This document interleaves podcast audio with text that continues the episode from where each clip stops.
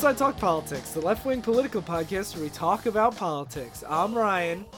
I'm Sly. I'm Daryl. And I guess that's it.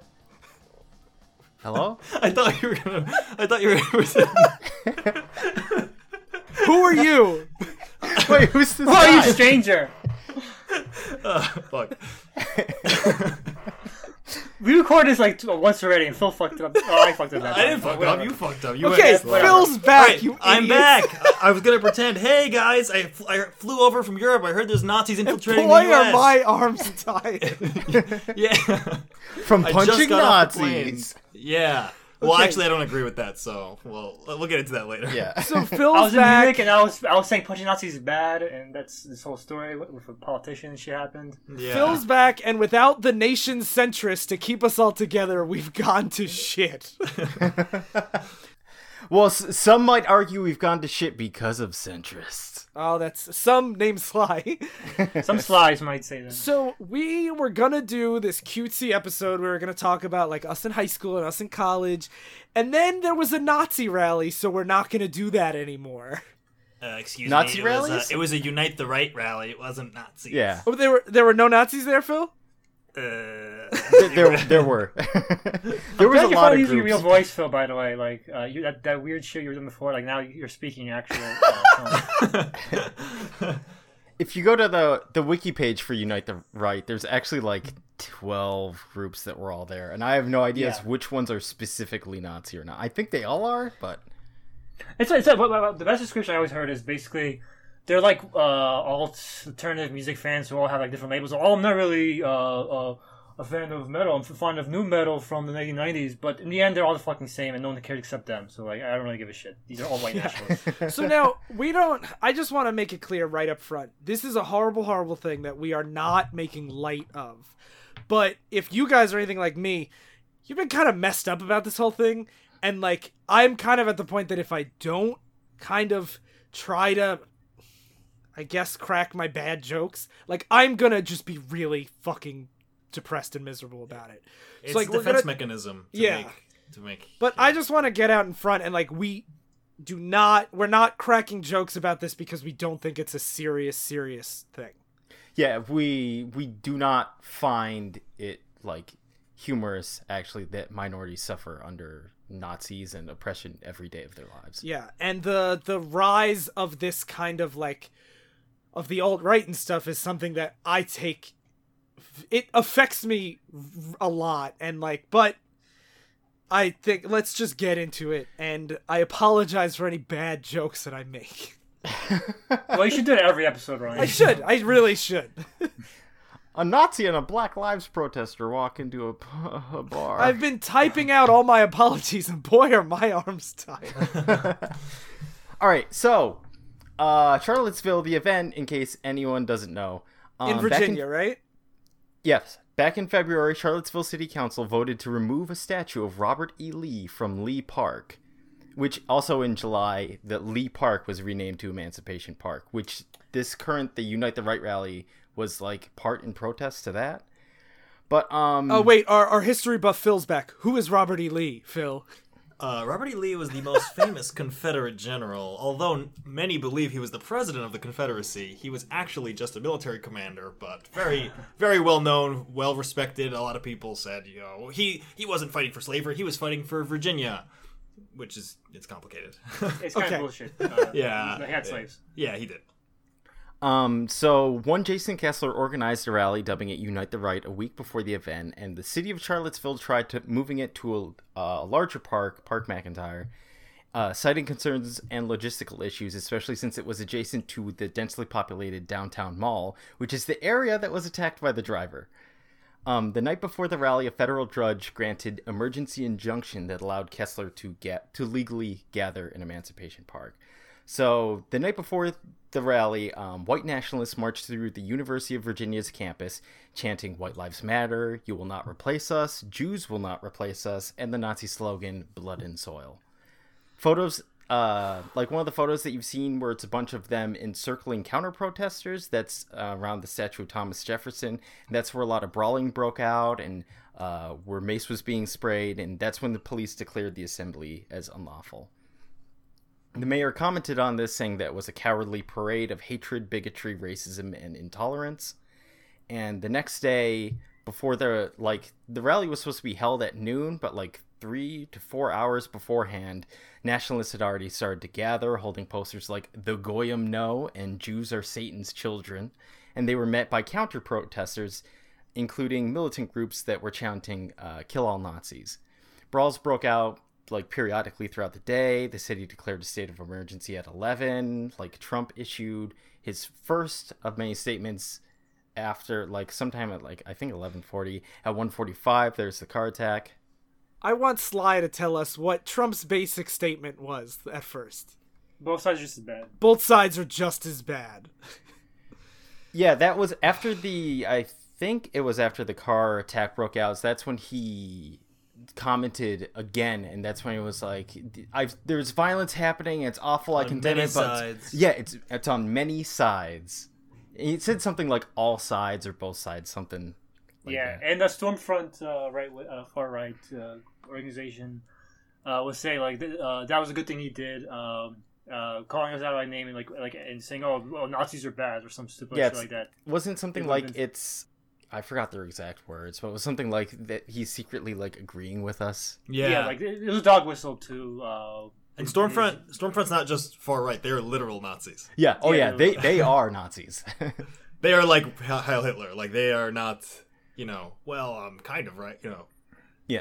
yeah. Uh, one thing I just want to add that I found really interesting: the governor of Virginia actually declared a state of emergency on Thursday, so that the the guard would be ready for this rally because Uh, they actually, had. that's how you know. That's how you know it's a false flag attack. Oh god. They prepared it in advance. Oh, gotcha. God. Sorry, did you hear Alex Jones say that uh, he doesn't support the KKK, but he, they're probably all Jews in disguise?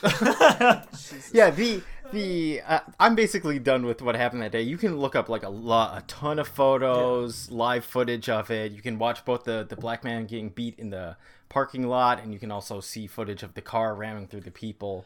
Um, I think it's crazy actually that the that like the police were not uh like separating the two groups. I know that's difficult in that kind of situation, but it seems Yeah. like that's like priority number one is to keep the Nazis and anti-fascists like separated. I mean, any protest I've ever been to, there's been the protesters and then a separate place for counter protesters. Ah. but the, the reason, the thing that I wanted to mention is I listened to an interview with the governor of Virginia this morning, and he said that they actually had like intel or intelligence or whatever that they saw all the groups organizing online and they saw that they were told to bring weapons that they they had battering rams hidden throughout the city like they he said that these na- these white nationalists and these like alt-right people were there to hurt people and that's why he declared the state of emergency days ahead because he said like the evidence we saw was we were really scared what was going to happen Yeah, there was a Daily Stormer pamphlet that someone took a picture of where it was them like recommending to white nationalists. It's like, all right, you need to keep a burner cell phone. Make sure not to have like make if you have your phone on you, make sure it's not unlocked by fingerprint so that they can't get your fingerprint or ask you for it. Um, and it was just a whole bunch of recommendations for like what to do if like you get caught and like how to avoid getting subpoenaed. And also, uh, the police did set up barricades, but what happened was uh, the uh, the alt right actually picked up barricades, and the police just watched as the alt right used the barricades to uh, uh, as for their own purposes. Yeah, there's block off other th- yep, there's footage of that. Hmm. yeah, It, it it's a real real shit show. yeah, and that's why the DSA uh, the day after basically said like this is a sign of why the left could never really rely on cops to protect them from uh, far right, and they couldn't protect us here. So how did we get here? How did this Uh, happen? I thought well- America was great again.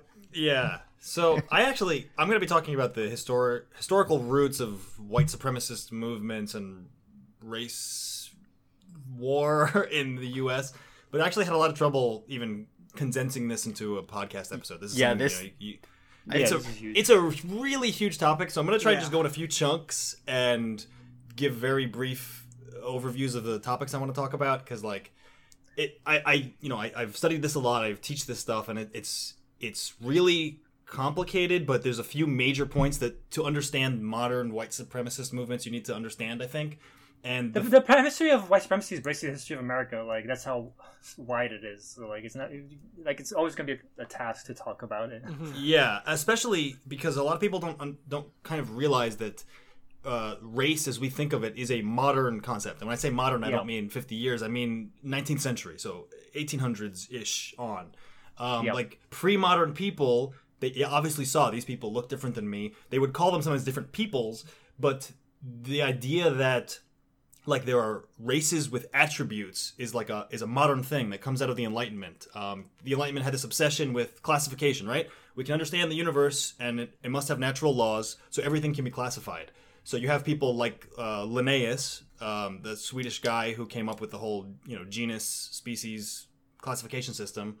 Um, he also had a classification system for humans like uh, like africanus and asiaticus or whatever and he kind of put forward this idea that other people were thinking that that blood carries behavior. It's not just physical traits, but it's also like behavioral and cultural things can be understood by race. Um, so you know, it kind of is weird with this Enlightenment idea because they believed you know men should rule themselves, but maybe some people are worse at it than others. So they would say like Africans, no matter no matter where they are are born, they're in their blood naturally aggressive. Indians are naturally incompetent at, at governing. Uh, East Asians are naturally lazy. Um, white men, Europeans are naturally uh, innovative and creative. Right? Wow, crazy. Yeah. So That- this that- is this is like the beginnings of social Darwinism. You did. Yeah, eugenics. and, and Darwin actually, when when he when the Origin of Species came out, that really because Linnaeus was doing this before Darwin, but it's all part of like the same movement. And when Darwin's book came out, people were like, "There we go, we have the explanation." And I, I, I well, most of us know, know this already, but uh, this, this is all bullshit science. None of this is accurate. Yeah, right. In fact, uh, you have like as a white person, you have more in common genetically with a black person. than A black person likely has with other black people in a lot of instances. Yeah. Bullshit is. Biologists and geneticists won't. You can't break humans down into like subspecies. Like genetically, that's it. Just doesn't make sense. Um, but this is the way they tried to classify the world, and this leads into the issue of slavery, um, which is at the root of all American r- race issues, really. And obviously, slavery is not a new thing. Um, it's like as old as fucking society. But ancient slavery obviously existed, and it probably, it definitely was more brutal and more dehumanizing, more prevalent than it is. Not to, not to say you know modern slavery was better, but ancient slavery was like spoils of war, right? When you conquer an area, you take those people as cattle, you work them to death in two years, and you move on. Um, Trump supports this idea, by the way, saying we, we should have done this with Iraq. Like that's he literally said the spoils of our war. We get their all their oil and money and shit for yeah this war. is this Yeah. is a really old concept that like you you deserve what you get when you conquer someone um, Mm-hmm. it wasn't based around race though it was just it's a conquest type of slavery um, however age of exploration shows up. Slavery in the new world becomes a race-based thing with it's hard to know whether it was race-based and became big in the new world or if it if because africans were being used it became a race-based thing but because transplanted africans made good slaves in the new world um, they tried it with other they tried it with native americans too but they would always just run away and they had their like a tribe nearby that would pick them up. Uh, it, they weren't they didn't make good slaves because they knew the landscape they they spoke the language whereas transplanted africans were not unified by language or religion or sense of the land so and because there was a high supply coming out of africa in the americas to be black became to be a slave you know? So it became like a very there's no like spoils of war type thing. It's like black is a, a is slavery. Like that's that that uh, equivalence came up. And then um this leads into obviously years of strife how do we whatever the south is using it as their main economic motivator we get into the civil war i don't need to go into that uh you guys know about the civil war I mean, the I civil. hope. Yeah, it is. Uh, it's Fought over states' piece of- rights, right? yeah, for states' rights. Uh, you know, the, uh, the the there's always the argument of states' rights. It was States' economics. rights to own slaves. Yeah, exactly. Economics to own slaves because it was profitable. It, it mainly was an economic issue, but it's like I want to enslave people for money. Yeah. Um, but there was lots of propaganda even at the time to the poorer whites because most people, most whites in the South did not own slaves. Um, there was a lot of propaganda that was like uh, blacks are going to kill us all if they become free, which I think might have been reasonable fear after the Haitian Revolution, where they killed all the white people.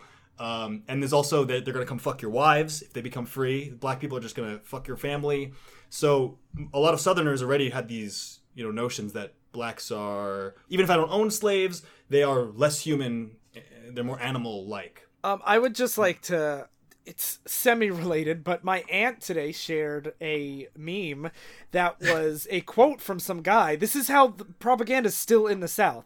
Was a quote from some guy, I don't know who, that said that taking down Confederate monuments was a disgrace to the black people that fought, that signed up to fight against Northern aggression in the Civil War. Yeah. So, like, yeah, there's that. I love that. You're again, it's the thing we talked about where they're like, "No, you guys are the real racists. Look, you're depriving these black people of like their their leaders and people they looked up to." Yeah, they did not sign up really. to in fact, in many states, they were like, it is illegal to arm blacks because they feared that in the f- chaos of the war that they would start an uprising, which was a real fear. Uh, but it's great that people are still talking about that. But anyway, Civil War ends. Um, the South loses. Hooray for us! Uh, and immediately the northern troops and the republican controlled north occupies the south and this is where we get the rise of the ku klux klan um, a lot of them formed out of previous slave patrols. They were like slave patrols in different states that would go and look for escaped slaves. Some of these guys that were in orga- these organizations already um, became the kkk it's it's weird because the kkk is not actually like a centralized organization. They they don't like di- have like directives come from one place and s- they're like more local groups that all work under the same name and beliefs um, even though they have like you know grand wizard. They're very local. And So even it's at kind the of like time alt local police. Yeah exactly and and and the we'll talk about this later with sly's article but police are a modern thing too and a lot of them came out of this like Exactly, they were, they were kkk members And the KKK usually were were like filled filled these police forces because the, the police forces literally came out of the same uh, slave patrols. Exactly, because we think of police as always having have, having existed, but it's a very modern concept actually. It But is. anyway, um, we also have these ex-Confederate officials that now are really pissed off, and they like Nathan Bedford Forrest, who becomes the first Grand Wizard of the KKK. He was a Confederate cavalry officer who used to ride around, and if he ever caught black Union soldiers, he would scalp them and bring his scalps with them. Great guy. I have a right? question. Yeah. Is there a reason why they're called wizards? Is it because their hats are pointy? Is that really it? I don't know. No, do you know some of them are also called cyclopses? That's another. What? They get it. They get they get the name from from the Greek word kyklos, which means like circle. So I wonder if they're doing like mythological stuff with that too. What if they're? I always assume they're just allergic to larpers. Oh no, it Yeah. ties back into like the way Pohl talks about people as LARPing. Uh, But I just like like Grand Wizard should be such a cool, also- fantastic name, and they ruined yeah, they also it. have dragons and stuff there. It, it's really stupid. But Yeah, these they have guys, sentinels, ghouls, monks. That's very related to the. That's Yeah. related to like the, the, the current alt right stuff of their a lot of the dumb imagery they have of Pepe's and shit like that. Like yeah, in the these guys future, are, are always they're always just clowns, but uh, they the, the, hard, the horrible shit they do. yeah, Uh, they- you know, it's, it's serious because of that. yep. And these guys, their main goal was to a overthrow Republican control of the South, these local governments that they saw as being illegitimate, and to prevent like the free movement of the newly freed blacks and prevent them from participating in government. And this became a really big problem in the South. Um, high-profile activists and c- even congressmen, like people sitting in the House of Representatives, got their houses broken into by KKK members who shot them in the face, and like voter intimidation was so bad in some counties that literally zero votes went to the Republican Party because they were too afraid to go there because Yeah. they would they would literally stand there with guns. Um, the feds eventually did crack down um, on the on the first iteration of the Klan, but and, and the Klan does die down then. But Jim Crow ends up going on for sixty years, which is segregation in the South. And then And the then Birth of a Nation. Happens. yeah, so the, the Klan dies for like 50 years, and then we have, bam, the era of immigration, early 1900s. We see tons and tons of immigrants coming in through Ellis Island and other places, and obviously this makes people want to join the Klan again. And so we have Birth of a Nation being made, which is talking about the first Klan and being like, wasn't that great? Uh, Yeah, it basically says like America, birth of a nation because America came together, and then they portray the first half is about like the Civil War shit. Then the second half is basically about how blacks were roaming around uh, the South raping women, and but then the KK went to, like they were like the, the white knights saving the uh, white women from being raped by black uh, mongrels. Yeah, and that- people watch, people that- watch, and also the fact it was such a important movie, like people still say that that, that was such an important film in terms of filmmaking, like, like the directorial methods they use and shit like that. Like, the, and you know, films don't come off come out that often back then. Like a lot of people saw it, even like in like uh, the North and shit like that. People Uh, in the White film. House, the White House. I mean, they played it. Yeah, exactly. They played it in Woodrow Wilson's White, in Woodrow Wilson's White House. It was 1915, so it, it was the really early era of, of movies. Yeah, so Um, that, that, that kind of is interesting because it's so important. It was so important to the culture. Like we can't even understand it in a lot of ways. I think Yeah. I, like I think I watched it in a college class actually. I have not actually seen it myself. I think but I remember. Yeah, I, I'm pretty sure I did. I'd be interested to see that, even though it's like really perverse. Like just the even though you'll probably fall asleep like you did during Dracula or Nosferatu, right? yeah, maybe. But uh, anyway, this this new Klan was anti-immigration mostly, anti-Catholic, um, because we had a lot of Irish and Italian immigrants coming in, anti-Semitic. They were very much Nordic, like the Nazis. They were very much like you have to be like Nordic and Germanic and and Protestant. Like uh, that was the big key. And then they kind of di- die out again a little bit, and they come back back for another resurgence in the civil rights movement. Great, again, every time there's uh, you know a push for you know minorities becoming big in the country, it, it drives this like white fear that we're gonna be you know replaced. We're gonna be We're gonna be the minorities. yeah. You guys always read, been the fear. even in like the Great Gatsby, uh, what what's his name? Tom is talking about how he read an article about how uh, you know the white people are going to be the minority within the next twenty years. This is it's like a fear among. Well, among I think these that's guys. the big fear is that like, oh no, one day other people are going to be able to treat us like we treat them. yeah, Yeah. so it's like we got to keep our power, but we're not gonna treat them bad. But we just, you know, we want to keep our powers just in case. I, I know in this, I know in the South during uh, slavery times, like they, they didn't want to un- unfree the slaves because slaves make, make such a huge po- part of the population too. So like, Yeah, where they're going in, in states like South Carolina, there were more slaves than white people. So yeah, like again, they they looked at like Haiti, where every black every white person on the island got their throats slit, and they're like, this is a legitimate fear. Like we will all be killed by blacks. but, now, but now that the fear has evolved to now, uh, we're so afraid that we're just going to get out fucked. Like Yeah, exactly. gonna- Like, oh, and we'll lose our our cultural prominence and blah blah blah. Um, but that's that's basically the Klan in a nutshell. Um, they continued to use uh, voter intimidation tactics, lynchings, um, well into the 1950s and 60s. Um, yeah, a lot, and- a lot of those photos are like soul crushing, where it's like an entire community, like families standing around a lynching. Yeah, They, they're- they'll have picnics is- while doing that shit. Like there will be a fam- it'll be like actually family events. yeah, like a town yeah. event, like oh, let's just come watch them get lynched, and it's like oh, And- and it wasn't- it.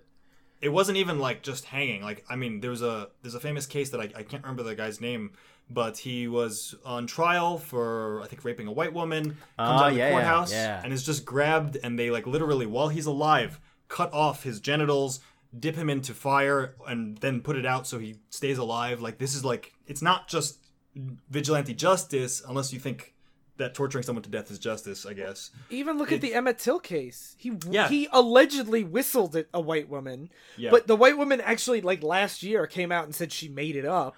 Oh Yeah. yeah, he was yeah. tortured to death, Yep. and like Yeah. one of the most horrible, you know. and the police often did nothing or were part of it. In many cases, if they, you know, they're not going to actually show up and help lynch someone, they would give they would be given the order by like the mayor or the police chief, wait 30 minutes and then go break it up. By the, by that point, you know, the person's dead.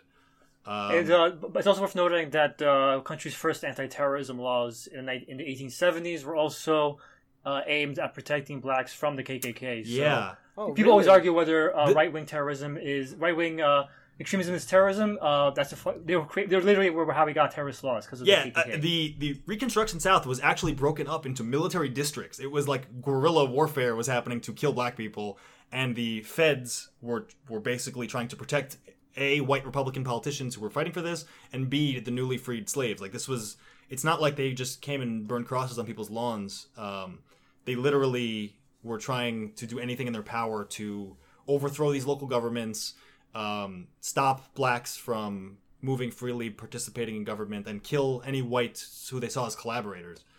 Um, and that's basically the, that's the KKK. The neo-Nazi movement's strange to me because that started in like the 50s and 60s, and Yeah. they're still not very big, but it's still it's still is very weird to me that uh, that again, We have like, Nazis. fought- Yeah, yeah, like even the uh, the big the big organization, the Nash, the National Socialist Movement, they have like 400 members, but that's still a that's a lot of Nazis to have in the U.S. I feel like. Uh, Yeah. I don't. Anyway, that's the KKK was much bigger. Yeah. One thing I want to clarify is you keep mentioning like Republicans. I think it's important to note that the parties, just to contextualize, it used to be switched, where Yeah. Democrats were the right wing party and Republicans were the left wing party.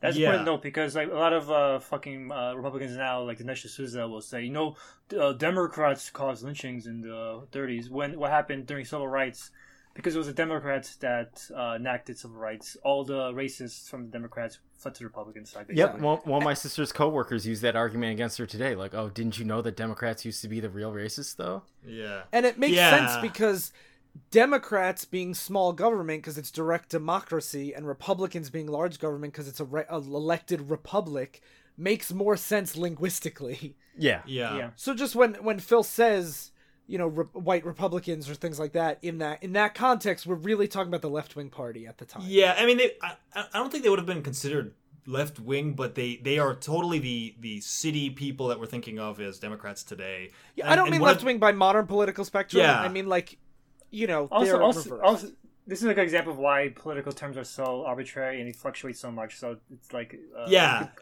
You can, call it left wing, you can call it right wing, but uh, It- you're a white nationalist. That's all you really need to know. Exactly. It's it's really hard to like even when you guys were recording the episode with uh, evidence lying, you're like, how left or right are you? It's like those terms are okay, but they don't they- they don't actually give you too much info. Yeah. Because you know you can be left wing and be Stalin, or, or, you know, or but he shares a lot in common with you know fucking Nazis. Yeah, like But- Sa- Stalin, Stalin was a dictator, but he's considered far left. Anarchists are considered far left too, but or far right, social- Uh, Or even doesn't- yeah, like, like what do you consider something like a libertarian where they just want the government out of everything, but they Yeah. still believe you're allowed to do whatever you want Yeah. on like your That's- property? yeah. classical liberal, but far right in it's, it yeah. really that's why is. he- the, the, the- you know semantics are always bullshit. Like when people say oh, classical liberal shit like that, just you know like uh, there's always a generally agreed upon terms, and you just fluctuate whatever, whatever suits you best. I think. yeah. Well, that's why I just wanted to mention it because And it- the yeah. generally agreed upon terms in the early 1900s and the late 1800s were the opposite of what they are now. Yeah, the Republican Party at the time was largely formed to stop. They didn't try. They weren't trying to ban slavery, but they wanted to stop the spread of slavery in any new territories. That was like their their main platform in the early in the election of uh, 1860. So they they literally were like, we really don't want slavery to spread. They were mostly Northerners. Lincoln didn't get a single vote in the South, and he was the Republican candidate. Uh, so, That's why they also why- part of the reason why they, they split because they're like we don't have a voice anymore. Yeah, literally, none of us voted, and we still lost. So, see ya. Yeah. Uh, okay, that's my Sounds that's like my, a good idea. uh, that's the historical context I want to give on race in the U.S. It's it's, it's complicated, and it really goes back to this the issue of black slavery as a as a main economic motivator for half the country, or you know, and the the the response to what do we do now? How do we how can all these people who have seen blacks as less than human now live with millions of newly freed citizens? I know you've you said you did a lot of research and stuff that you were trying to compress. If people if listeners are interested in the bigger story, do you have any resources you would recommend? Uh, Eyes on the Prize, still. I am so glad that I set up that joke and you knocked it out of the park. Um, but also, if you guys have Netflix, uh, Ken Burns' Civil War documentary is actually very good. Um, Also, watch uh, Tim Wise. He gives a lot of good speeches, and I, I really liked his stuff. I got into him like two months ago, or Cool. like fo- Cool. four or five months ago. All right, so that's uh, the history of the KKK, uh, put pretty succinctly by Phil. Congratulations. I mean. Congratulations, you may now Oh, receive you. your prize. Yeah. so I'm going to talk like after our really good uh, and well received episode about uh, cops and the politics in the 1970s. I'm going to talk about uh, How all cops, cops- are KKK members. KKK. No, but it's this is like a like this is actually a purposeful uh, plan. It, like a we purposeful plan by the white supremacists to take over local police force, and also like I said, like they spawned out of the same uh, that. Bat. And like that's not to say all, all cops are bad or whatever, but like it's it's important. It's like it's important to know history of white supremacy in this country. It's, it's important to know how white supremacy is factoring into our local law enforcement and why Yeah, it is I- so dominant. I think this is important to note. Like, this is why people on the left push for more accountability and, uh, what's the word I'm looking for? like uh Transparency, uh, over oversight. no not yeah oversight but also like vetting more Yeah, vetting. consistent vetting and you know looking into if you're gonna have a police force that has a license to kill people you should properly vet them and have accountability when they make mistakes yeah, And it's not it's not crazy to think that um, the KKK and the law enforcement would have a relationship because even though we just said political terms are bullshit, they uh, right wing generally does believe in like law and order. yeah. Um, and many fascists feel the same way. Like like the Mussolinis and the Hitlers of, of the world, they believe that they're they're bringing their country better by enforcing strict law and order. And and police feel like they're they're making the country better by enforcing law and order. They these I mean, are, that is their these job. concepts. Yeah, Yeah. exactly. I'm not saying they're they're wrong, but it's it's easy to see why there might be some drifting between the two because they come from the same place of I can I can keep the country safe and better by enforcing you know strict laws. Mm-hmm. So my article I'm doing is called uh, the, it's by the Intercept called "The FBI Has Quietly Investigated White Supremacist Infiltration of Law Enforcement." It's written by Alice uh, Alice uh, Speri, and so it basically talks about how uh, white supremacists like, uh, are trying to get an active presence in U.S. police departments. It, there's references into. Uh, oh i thought you to- said active president i'm like they already have one uh-huh. Uh, the, the conclusion is, is referenced in the classified FBI counterterrorism policy guide from April 2000, uh, 2015. The guide details how individuals get added to the FBI watch list, terrorism watch list, and it notes that uh, uh, domestic terrorism investigations foc focused on militia extremists, white supremacist extremists, and sovereign citizens, sovereign citizen extremists often have identified active links to law enforcement officers. And uh, the article talks about how the FBI has been reluctant to go public with this information because the last time uh, this was really brought up, it caused a, shit, a huge shitstorm. but uh, basically, uh, the article uh, discusses how these groups actually are called uh, ghost skins. Some of them will just blend just so they will have like prior warning from the cops about when they're going to show up to an area to break up a white rally or shit like that but, uh, there it also goes into a bunch of scandals uh, between local uh, police officers and sheriff's departments in 1991 Los Angeles. Members of a local sheriff's department formed a neo-Nazi gang uh, that habitually terrorized black and Latino residents. In Chicago, a police, police detective called John Burge. Uh, he was a rumored KK member. He was prosecuted over charging over charges where he tortured at least 120 black men during his decades-long career. holy shit Yes. And in Texas, two police officers were fired when they discovered there were two Klansmen, and they admitted they were trying to recruit others to uh, join the Klan as well. And so I mentioned uh, uh, there's a shitstorm so wait they Time- were Klans members in the police trying to recruit police officers into the Klan or Klansmen into the police department? uh, Klansmen into uh, police officers into the Klan. Okay. Yeah, yeah. So they like sent someone into the police department and they were trying to turn non-Klans police officers into Klansmen. Yeah. And Interesting. it does, like I said, there's a shitstorm that happens because of this. Because in 2009, the Department of Homeland Security, after uh, Obama's uh, victory, the, Home, the Homeland Security uh, said, uh, with coordination with the FBI, they said there's resurgence in right wing extremism. They said the right wing are using the election of the first African American president to mobilize and recruit people. They warned that they're focusing on disgruntled military veterans and the report, report concluded that the right wing extremists are the most dangerous uh, domestic uh, terror groups at, terrorism group at this time, and the right wing basically lost their shit. And, um, and this was in 2009. 2009, yeah, So this is like er, this is early in Obama's Yeah. term. Wow. yeah. And so the right wing lost their shit, saying this is again free speech. This is like you should be focusing on Muslim terrorism. They're the real terrorists. Uh, even though the fucking FBI and Homeland Security said no, right wing extremism is more d- dangerous than uh, Muslim terrorism. Because of the, all the outrage, uh, the lead, of, the, the report's lead investigator was pushed out of the department. They stopped doing intel on right wing extremist groups. And so, like, not only uh, because of the pressure, they basically stopped. They were, say, they were saying this is the most dangerous t- terrorist group, and they stopped completely investigating it. The Department of Homeland Security because of the pressure. So they stopped completely investigating the most uh, dangerous group they thought uh, existed. I mean, I've And- seen that statistic. Every time there's any attack of any kind, it's angry white dudes are the biggest. Like Yeah. they're the most dangerous people in America. Yes. Oh, And- and, yeah, there was the what was it 70 80 percent of uh, mass shootings are made by white males. Yeah. Yeah.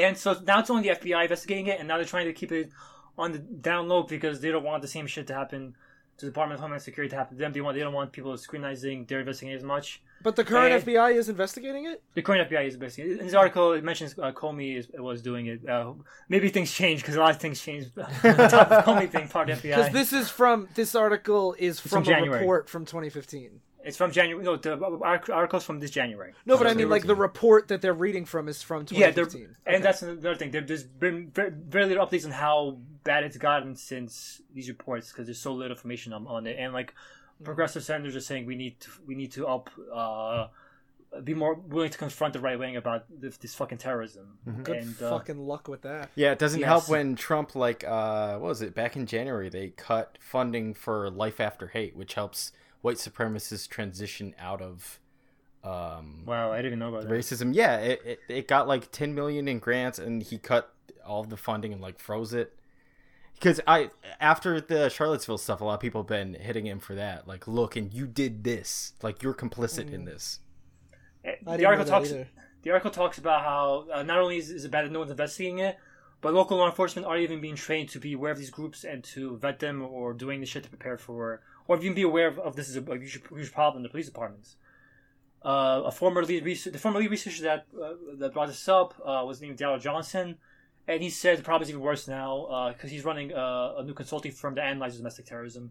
And he says like now there's a rise in oath keepers, constitutional sheriffs, uh, the Peace Officers Association, uh, and these all have anti-government attitudes, and they're- they're working to recruit uh, active as well as even retired law enforcement officers. And so, and, and the article talks about how now the focus is only on people radicalized by foreign groups, not, not anyone radicalized by uh, domestic groups. Well, that's actually so interesting to me because when you introduced this topic, I thought it was going to be about how white supremacists are trying to infiltrate the police, but it seems like it's kind of like they're trying to bring police officers into their fold. That's like the Yeah. opposite of what I would expect. But doing they're kind of doing both because, like I said, like they, yeah, no, to, no, certainly. Yeah. Uh, so Peter uh, uh, Simi, a sociologist at Chapman University who spent years studying prolifera- proliferation of white supremacy in the U.S. military, he conducted a study of indicted right-wing individuals, and at least 31% of them had military exp- uh, experience. And it said uh, because because of all this uh, realization of the amount of white supremacists in the military, the, the military actually started imposing stricter screenings to discharge those espousing racist views or brandishing uh, white supremacist tattoos. But the problem is, uh, the military kind of operates in its own weird uh, legal realm. They have like their own Oh, yeah. Yeah. weird system of laws there. So it's a lot harder to reform the police the way the same way we reform the military. The main, one of the main reasons is because the police is so decentralized, where there's thousands of police departments across the country operate in their own different way, and uh, like we said, a lot of these, like some of them sp- spawned out of not super racist, uh, uh, fucking slave hunting organizations, but a lot of them did. Like hmm uh, Norm Stamper, a former police chief of Seattle Department, says like like people expect like racism is just gonna die out, but like these institutions were founded on racism. This country, like it's, it's like the history of this country was founded on racism. They're not they're not gonna dissolve overnight as much as people keep saying, oh, racism is over because we've elected a black president. Mhm. The FBI, uh, it talks about like methods they're using. The FBI can mark a watchlist officer as a silent hit. So now they're they're they're marking uh, suspected uh, white supremacists, but they're making sure no one else can know about it. So like the the person isn't aware about it, and the law enforcement uh, uh, department isn't aware about it. It's being investigated, and like this is their own. They, they, they, they view this uh, threat as so serious that this they created their own policy just for this. Just for this, like the, the whitelisting policy was created just for domestic terrorism. They created their own special policy and, and, and laws just to investigate white uh, white supremacists and law, law enforcement. I'm kind of shocked that more like House Democrats aren't talking about this or like It's because attacking the police is a bad political. Yeah, it's a bad look. Yeah. Mm. It's Yeah. it's sort of like how a lot of there's a lot of people that don't want to like lower funding on the military. That's a bad look too. Yeah, But that's the reason like- why I said House Democrats because I feel like there is a wing of the Democratic Party that like the fact that like that was a big issue in the primary for the president pre- presidential race like not necessarily attacking but like the I th- that this being a talking point and why we need more you know all the stuff I was saying before I Police feel like, accountability. yeah, police accountability. I it's feel like- hard though because to say we need to make sure they don't, uh, out of fear, just shoot random people and they need more training. It's different than saying uh, three percent of the police in this country are fucking neo Nazis. You know, Yeah. like it's really it's a very sensitive topic because you kind of do have to then really attack a, a percentage at least of of these cops and then for the other 90% who are like i'm not a fucking white supremacist they're gonna take this as an attack on them too Yeah. Yeah. Blue Yeah. Lives Matter. And Yeah. you know, blue line and all that shit. It's a culture like it's, it's, it's any- with any reform of the police department is go, always going to be tough because it's, it's so ingrained. And the right wing are always going to protect, perceive them, project themselves as defenders of the police.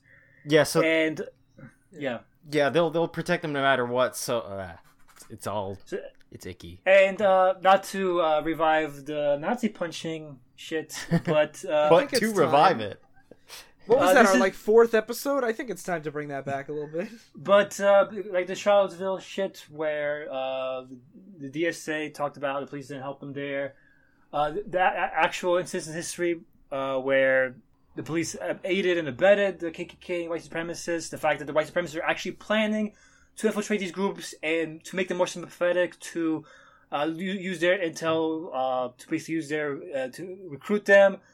Uh, that's why when uh, Phil said um, being an asshole for saying sometimes the law isn't necessarily as moral, that's why I said it because there's going to be a time where the law's not going to be on your side because the people on the law may not be on your side. They're not going to protect you from a Nazi threatening your life, and that's when it's okay to punch a Nazi. My opinion. okay but that, that was not that was not how it was framed uh, if a nazi's threatening your life you can punch a nazi not just threaten your life, but like uh, uh, uh, uh, threaten uh, by even that the rally go, coming more into the public frame and espousing their views. Like this is like to us, you might say, "Oh, it's a debate club. Let's debate these thoughts," but people have their lives online here, like minorities and stuff. Like it's not a fucking debate club. Like if if we allow these guys to become to let, let- make transition to the debate club where we're just going to debate whether it's uh, logical or scientific to eradicate uh, uh, less desirable people, and we start debating the fucking bell curve. That's not a good country we're gonna be living in, and and and, and like we're not the ones who are gonna suffer the most if, if things go south. I I think it's like it's very white. It's very privileged to say like you should never punch a Nazi because uh you're because when push stuff comes to shove, you were ne- you're never going to be the one who's in danger. And minorities know that the cops aren't going to be the ones who always going to protect them. They know through history that the wives aren't the, the cops aren't going to be protecting them. I have an, another way to frame it. Would you? Yeah. If there was an ISIS member speaking out and holding a rally, would you protect their like? Would you feel bad if they got punched, or would you like? Yeah, I think that, Yeah. are you talking this at me Yeah. yeah. you're asking me uh, first of all i never would feel bad i wouldn't feel bad Oh yeah, yeah. Not not either. feel bad, but like, would you? uh Would you not condone the punching? it's kind of like what I said in that in that post yesterday on the group that it, the reason I I am very hesitant to ever say censorship is okay is because there there is I know yes I, I'm I'm one of these fucking white males saying slippery slope but it's there is a there are degrees right and if if obviously if someone's saying we have to eradicate the Jews I don't think that should be protected speech and if an ISIS member is like fucking let's blow up America I don't think that's protected speech but then you get into a weird territory where if someone is racist and says uh, blacks aren't as smart as whites, do you do you ban him from saying that?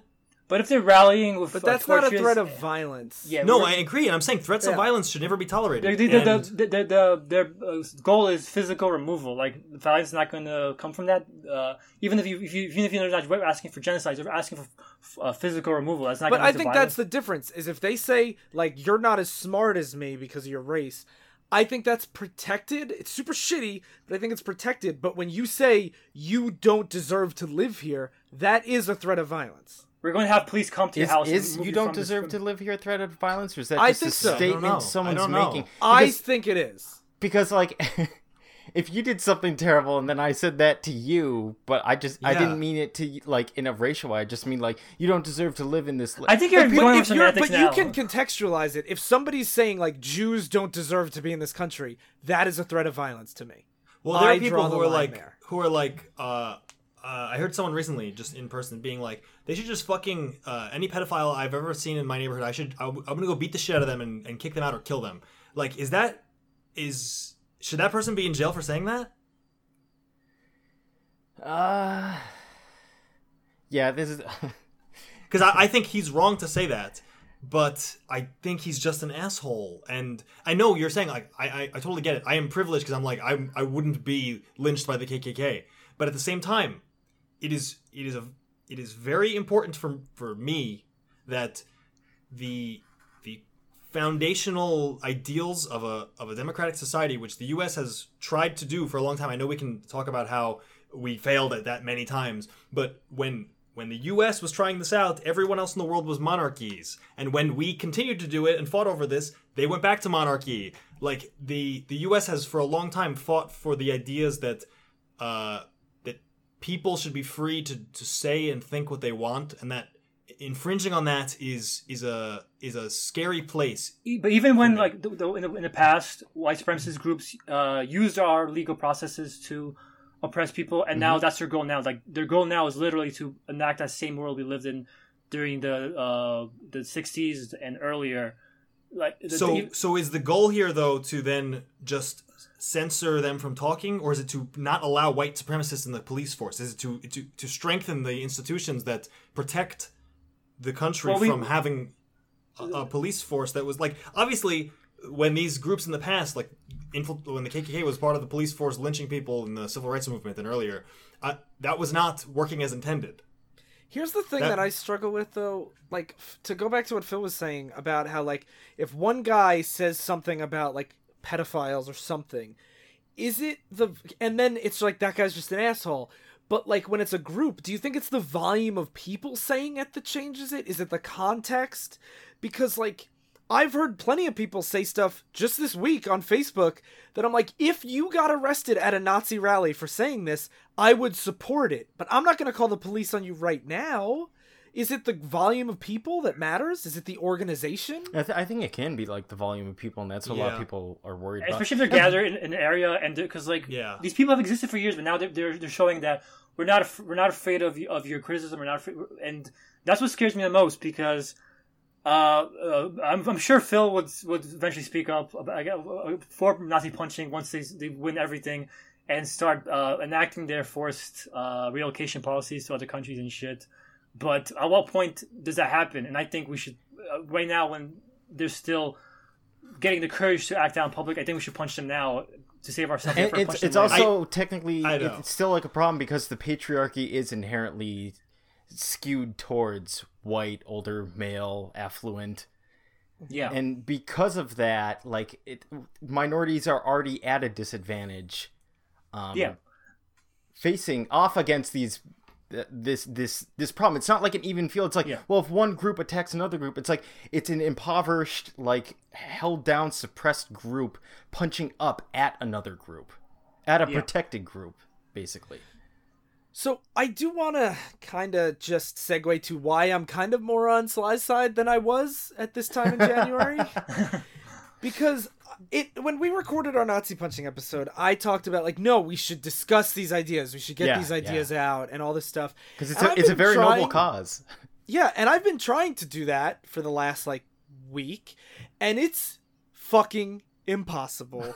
and I talking to people like family members, people like I I didn't engage with my dad on this because I had to run to record this episode, but he said like, "Hey, Trump denounced the KKK. That's more than Obama ever did for Black Lives Matter." And like it's this false equivalency that I have seen like so aggressive where Malcolm from, you know, Comrade had this really great post that I liked a lot, and a lot of people shared it. So randos kept arguing with him, and I would get involved with it, and I also started arguing with a lot of different people, and it's not like when Phil makes this argument, where Phil's like it's a slippery slope. There's degrees to these levels, and Phil is still willing to draw the line at certain places. it's it's also he nice said- Phil, I, because I, I always shit on Phil. I always shit on Phil, but uh, Phil just li- is like you know he's, he likes law and order. He, he like he doesn't want shit to evolve into fights on the street. I understand that. Uh, I I think he's underestimating how much he has really gone that direction, but I understand why he thinks the way he does. I, I, I, I just want to point out for like Phil's case, what's really important for me looking at people making these arguments is if you've supported like candidates and people that are on our side that are fighting for the left and fighting for minorities, because then I'm more willing to listen to your concerns. Yeah. Well, because that's the thing is like Phil says like threats of violence are not protected, things like that. But I argued with so many people that were like you should never censor anything. And somebody like one guy was saying if if somebody stabs me because I'm Jewish or they stab me because just because to stab me, that shouldn't be a different crime. And I'm like, but like manslaughter and homicide are different. Like there are degrees Yeah, to yeah. this. Attention matters. Yes. If somebody does, makes a direct threat, that is a crime and should not be protected. And like that's the thing that so many of these like white boys that have their slippery slope, and I don't mean Phil because Phil recognizes degrees where so many people are like, no, people should be able to say literally anything they want, and like that's th- these are the same Well, people I that mean- get like mad when people call people Nazis and stuff. But like that's I could not argue with these people. And the thing that made it worse for me was I started talking to people on my congressman's Facebook page. This isn't Oh, just like this isn't R the Donald. R.I.P. This- yeah, this isn't R the Donald. This isn't 4chan.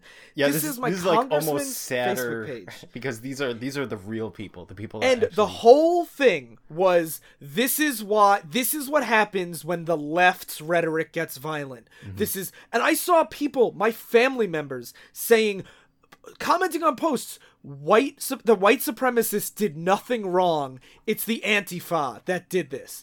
And people saying that they're all George Soros backed deep state insiders Yeah. and all this false flag stuff. And on my congressman's page, I they said they're not violent. They should be allowed to say whatever they want. And I posted the article and said, "Look, somebody drove a car through counter protesters." And three different people attacked me and said he was an Antifa insider. And I said, "Do you have a oh. source for that?" Because everything I see, here's like BuzzFeed actually had a really good whole comprehensive thing of all the like his Facebook page before it was taken down and all these things that and then the Washington Post reported on it too that this guy was a neo-Nazi. And Yep. you have police officers on the scene saying, "Oh, we don't know if it was intentional. He might have just gotten scared from all the protesters." And now you have all these people saying, "Oh no, he's just a liberal," with literally no evidence. So how can I talk to these people? And of course, none of them they would either keep yelling at me and never even acknowledge any of my points or just never come back. And that's the thing is I see people like if you think that George Soros backed deep state insiders are the ones doing these fake neo-Nazi things, I cannot talk to you. There is nothing I could say to convince you differently. I honestly don't. With the people who think everything's a false flag, it's kind of an impossible argument because everything could be a false flag, but they don't have evidence, so it's all it's all this like conjecture realm, right? Where it's like, well, it could have been a, a CIA operative, whatever. Yeah, but but- you can't you can't. But they call they with call for every single incident as if uh, That's what I mean. It's Like, like, they- Donald, like, those- I- the Donald was like a maelstrom of really crazy, stupid opinions. Where it's like it's both false flag. It's I've also seen them saying the cops weren't even behind the white supremacists. Like they were Yeah. for Antifa. It was also Yeah, the, yeah, yeah. like they were Antifa, and then they were trying to disprove like other rallies that were white supremacists. Like it's just this madness of like everything's fake. Like I'm surprised all these people aren't solipsists with how skeptical they But- but- are. There, But there, the- there the was thing a, is- there was a local politician uh, who's I, I can't remember who it was. Uh, maybe I'll look it up. Uh, but he he literally said that uh, right wingers are never violent. Uh, all you have to do is look like all you have to do is look at his fucking history and look at his fucking Timothy, Timothy McVeigh, who called, was a fucking right winger. Look at the fucking KKK, and like they'll fucking deny it. And but like in their minds, they, nothing the right the right wing does can be is violent. Is violent has to be left wing, and that's why I'm always pushing left because uh, there's a huge there's a growing chunk of the right who you can't even argue with anymore. Like they, they refuse and, to even yeah, admit. and that's the thing is I I was I guess naive where I was like a lot of these crazy conspiracy theories, these Pizzagate people are all a bunch of just shitlords on the internet. But no, these are like my family members. These are like people that I respect and care about. And these are adults. These are voters. These are working people. These are like my congressman said violence is bad on both sides. Our president said it's coming from every side. And now I can't tell them anything because like I guess they think I'm being paid off by George Soros. I don't know. I, I used like, to think the how can you- was going to be like the savior of humanity, but it's actually doomed us because these people, these these regular-ish people, now are constantly bombarded with Facebook articles about how George Soros is behind this, George Soros is behind that. George, and Yeah, follow not the a- trail. a- yeah, if you're not a critical thinker and you're just you share the article, they share Oh, it it's with you. so frustrating. And the You thing take- that's so heartbreaking to me is I argued yesterday with women, with Jewish people, with older people, with younger people, like literally every kind of person. Like, I can't believe I'm arguing with a Jewish person and they're saying, I don't want to defend Nazis, but. Like, you've got to be fucking kidding me. I thought we agreed as a society that Nazis were the ultimate villain. Like, I thought that, and obviously there's going to be neo Nazis, there's going to be problems and everything. Like, there's always going to be a couple assholes, but I can't believe we live in a society where I can see people, not just randos on the internet, people that I actually know, defending literal Nazis. That is insane to me. it, it's it, the real problem here is that the, the the actual people going to the street right now and saying how Hitler and stuff are going to always number in the dozens to small hundreds. The the issue is with this bigger population of people in the right wing and how they perceive it. And for me, the thing, the, re- the argument I was trying to make before is that going and punching those few dozen in the street, it doesn't. You're, yeah, you're right. You're not going to convince the neo Nazis to stop being neo Nazis. They're fucked. the The thing is, they're they're a small portion that doesn't actually control much power. But the bigger right wing population, when you start punching people in the street, they are going to just start saying the left is fucking violent terrorism. But they, do say- it anyway. They, say, it it anyway. They I say it know. anyway. They, They they say, say what it about the anyway. left? What about the left? Like, So do you think more punching is the is the way to make them not Nazis? those to make them uh, it's leave a- the public sphere? It's what a, it's a way after? to say this is not tolerable in our nation. Like so What- many of us do not approve of it, and it doesn't matter Yeah. what the right thinks. We will not allow Nazis to like gather and spout their rhetoric. Did you guys see what happened to the guy who arranged the rally the day after? Oh yeah, when he got chased off. He got That literally chased out of town. They, they tackled him. They, they punched him. They fuck. Like, if you're Nazi, you see- you see that that, that happened to that guy. Are you ever gonna go to another rally uh, again? Like that's what that's what people were afraid of in the past, and now they're not afraid of that anymore. That that will happen to them. They, they think like everyone. A lot of them will say like Minneapolis. Like most people agree with us. Are just afraid to say it. Just political correctness blind us. They, they deluded themselves thinking, and maybe they deluded themselves. Like the- the- we should so right that they do actually think most people have uh, uh, are, are on their side, but they just need to be uh, radicalized and rallied. Like this, this was like they believe like this is gonna be the first step. Like once they start rallying in public, more and more people are gonna join. The numbers are gonna grow, and uh, I think we should stop that. We should uh, have run them out of town like we did with that fucking asshole. I think there the is. last thing I'm gonna say about it is I don't agree with you guys that it's right, but I'm beginning to think it's the only option. No, I, I think I think it's a pretty like pretty morally right to do. I think there is merit to what Phil's saying. That what's going to happen is it's No, going to th- be That's what I mean. Is I think morally I agree with Phil, but I'm having a harder time coming up with a better solution. yeah. I think there um there's merit to what Phil's saying in that the optics of it are going to look bad to people that could be easily swayed right or left, and those are the people like that determine elections a lot, like this our past election, and they're going to be looking at it, it's like oh look at how violent the left is, and that is it is going to be a bad look if the right continues to push for this narrative and continue to like you know smear the left with antifa. But at the But same time, it's pushed like this. They pushed this when it was pe- when the left was peaceful too. Yeah. Yeah, and, Fox and- and it's also like this. sometimes you you reach a breaking point where you're like, I don't care anymore about how much you're gonna like slander me or our people.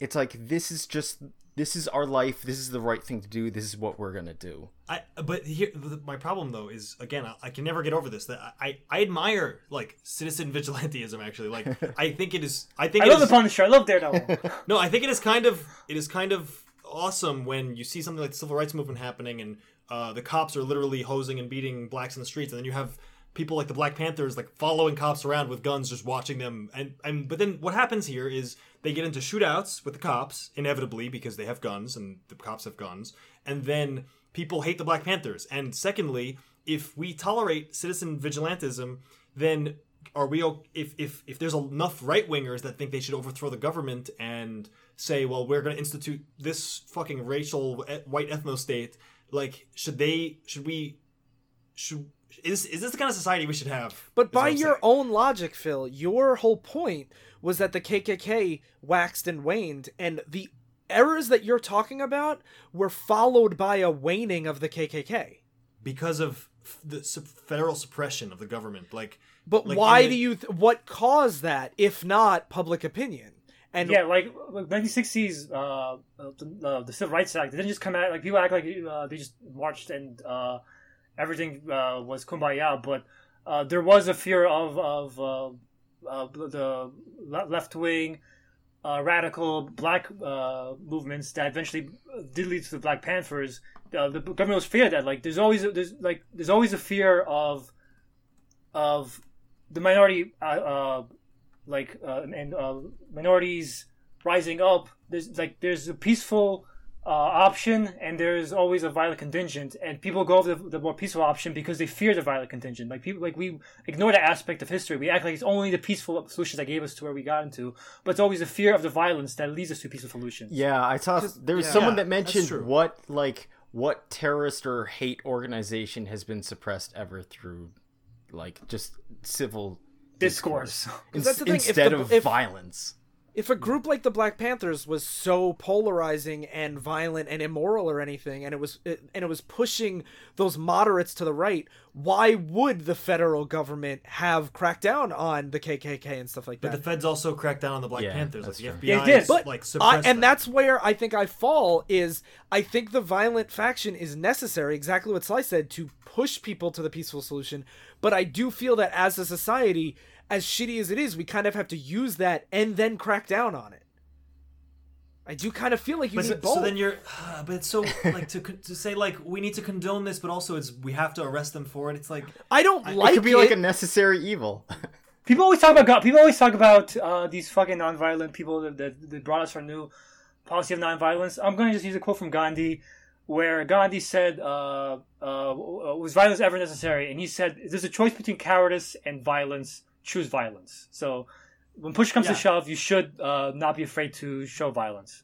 I think I- it's I- shitty I and agree. manipulative to use people and then arrest them, but I kind of think that's how society might have to advance. no, but then this this gets into like false flag territory now. We're like we'll have some operatives uh, No, fight you know punch what I Nazis, mean. and then we'll You- arrest them. And What I mean uh, is like who as as an activist, who am I going to speak out against or in favor? Am I going to talk about Black Lives Matter the same way I talk about the Nazi party? Absolutely not. Absolutely not. no, but and I'm not because that- that equating is- them. That is a false equivalency, though. Uh, it's just if we had It's a false equivalency in your eyes, but not in the eyes of a lot of people in, in our fucking current media culture. Mm-hmm.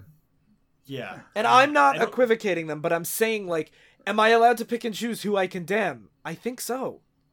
And it's it's also easy because you can condemn the one that's literally about get these people out of like our country. Black Lives Yeah. Matter is treat us equally, treat us like you treat Yeah. white people, and not. To I'm like, kind of trying wanna-" to adopt the, the rights rhetoric to make my point. Okay. I'm not really equivocating them. Yeah, but I'm. But I'm it is, still but it saying, is like, worthwhile it's- because you're- we're saying we're saying it's a false equivalency, but a lot of people do equate them, so it is worth bringing it up in this discussion. yeah, Yeah. Like, but it's it's like th- that's kind of like a kind of easy distinction to draw between things of like where you're gonna draw the line at whose rights you support and whose you don't. And it's like I draw the line. I stop supporting the rights of the person that wants to stop supporting other people's rights. Yeah. that's what I that's what I was drawn on too. But uh, yeah, and I, I I I do understand that you can't tolerate intolerance, or or for, after enough time, you're not going to have any Yeah, tolerance. and allowed. intolerance realizes that they act like it's a they got you in a conundrum. Like, oh, so much for tolerant. That's where that meme came from because they're going to say, are you are you being intolerant towards my intolerance? But the truth is, is yes, we should be. Yeah, It's just not like just like you. You're wrong. You shouldn't be peace. You should be peaceful towards everyone except violent people. Yeah. yeah. Yes, I, I agree. Yeah. But uh, my issue always comes down to when does word when do words become violence, and you you can go into the Yeah, yeah, th- the- that- Yeah, I this think is- when that's a you fair associate with a known hate group like the KKK or the Nazi Party, who is like like they are a hate group, they stand for hate. I think that that counts. Well, it's always difficult because it's like a spectrum, and like I said earlier in the episode, where if you look at the wiki article and it has like twelve groups, it's like, do we condemn all twelve? Should we look into all twelve to see how much of like how much of them are white supremacists kick these people out of here, or how much are just you know the quote unquote white nationalists? They're just like, I just want to feel proud being white. Like, is that worth silencing too? I think those are the people that aren't going to a rally of Nazis, and if you go to a rally they were of at a rally. Nazis, They, you know they interviewed choo- one of the guys that got fired from his job because they took the picture of him during that night, and he was saying, "I'm a white nationalist." I was just there saying, "I want to be proud." he like was how still black supporting. people He are was proud. he, he was bolstering numbers and s- giving vocal su- public support to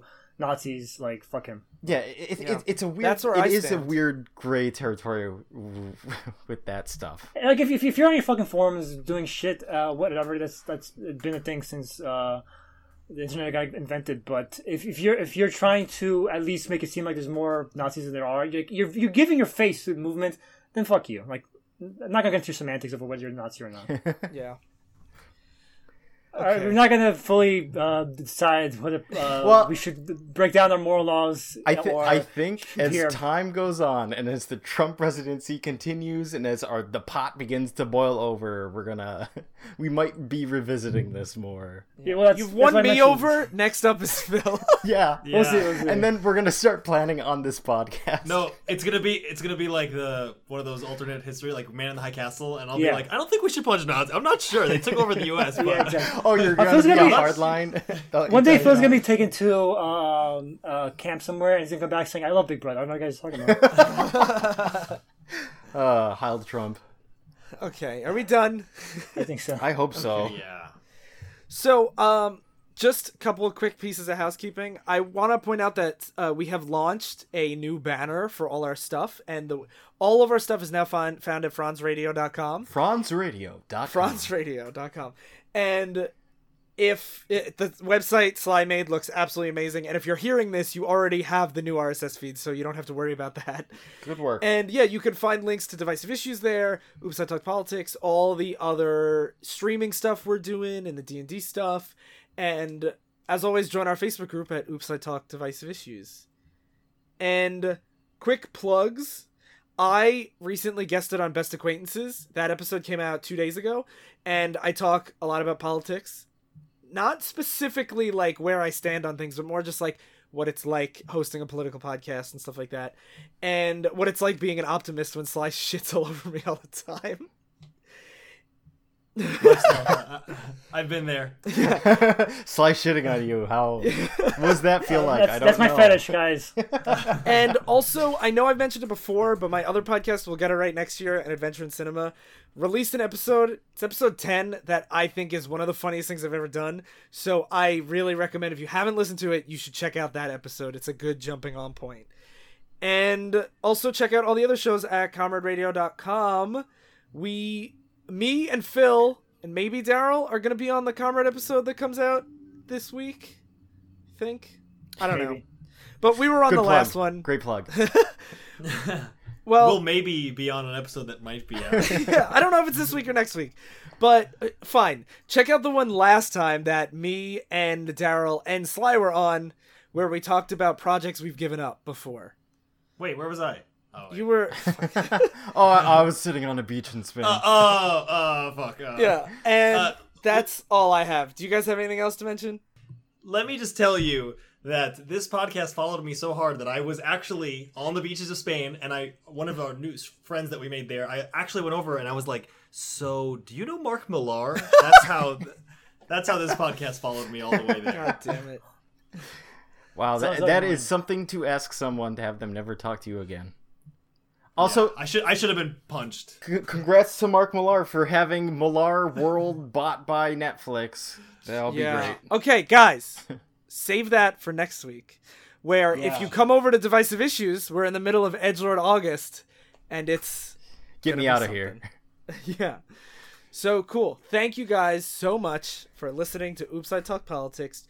I've been finally won over to the intolerant left.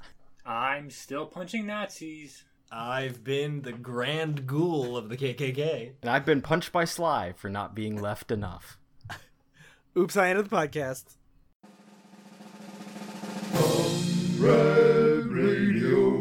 dot com independent podcasting network